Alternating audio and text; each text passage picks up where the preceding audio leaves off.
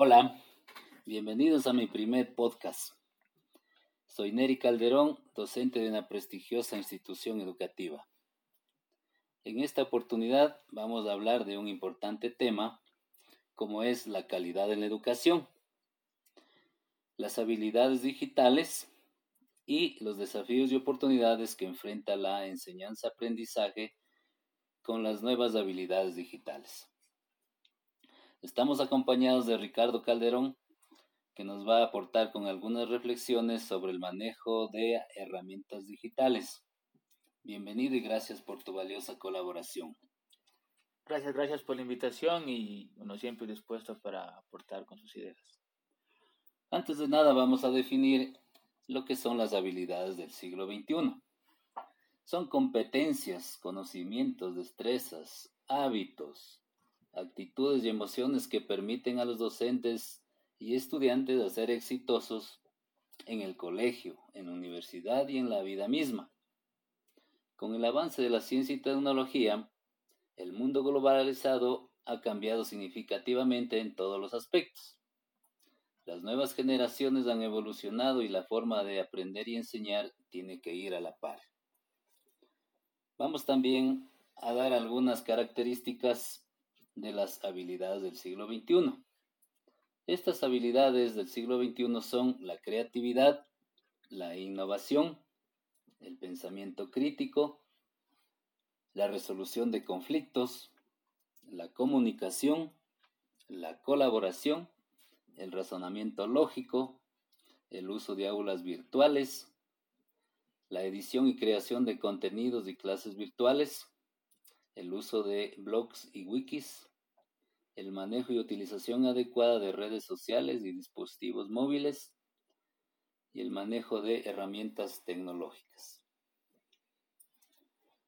En este contexto, ponemos en debate con el compañero la siguiente pregunta.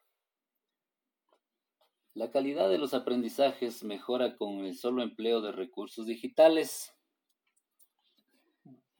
Bueno, este, a ver, los recursos digitales ayudan bastante para una, excelente calidad de, aprendizaje.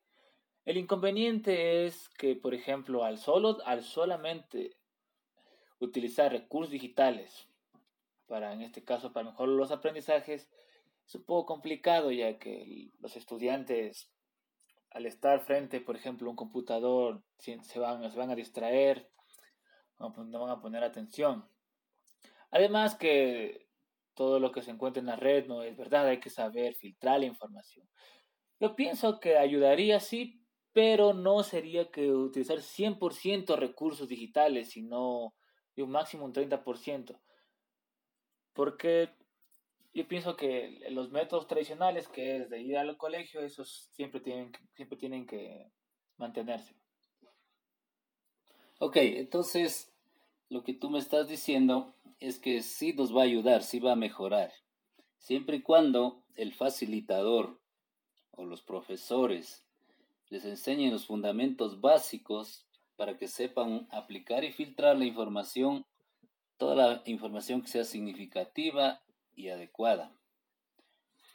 Em, también tenemos otra, otra pregunta más que dice, ¿Cuáles son los aspectos principales en el contexto educativo que deben desarrollar las habilidades digitales?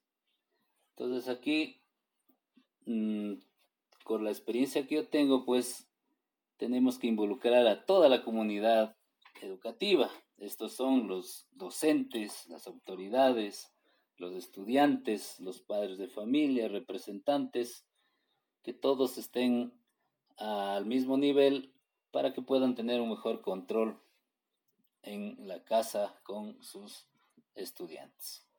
Claro, sí, me parece que lo correcto, ya que los padres de familia aportan también en el hogar.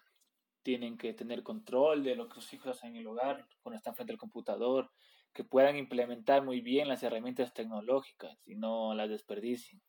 Y sobre todo, sobre todo eh, facilitar a los estudiantes tener acceso a medios digitales, como puede ser computadora, una tablet y acceso a Internet, que es fundamental ahora en esta época. Ok, muy bien.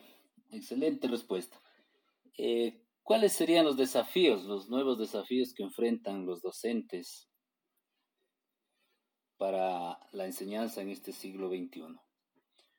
Eh, de acuerdo a lo que yo puedo palpar, es que tenemos que capacitarnos en el manejo de estas nuevas herramientas. Claro, o sea, lo más óptimo sería que todos los profesores estén al nivel del manejo de las TICs y sus diferentes aplicaciones. Claro, el inconveniente ahora es que existe una pequeña parte del profesorado que ya tiene una edad avanzada, que por ejemplo se dificulta bastante la utilización de esto. Entonces, por ejemplo, ahí para ellos se genera como un gran reto, ¿no? Que está a la par en las herramientas tecnológicas. Además, también el gobierno debería ayudarles bastante, la verdad, ahí. No, no bastante dando las facilidades, sino entendiendo que no todas las personas pueden utilizar las TICs. Ok, excelente, muchas gracias. Con esto finalizamos. Gracias.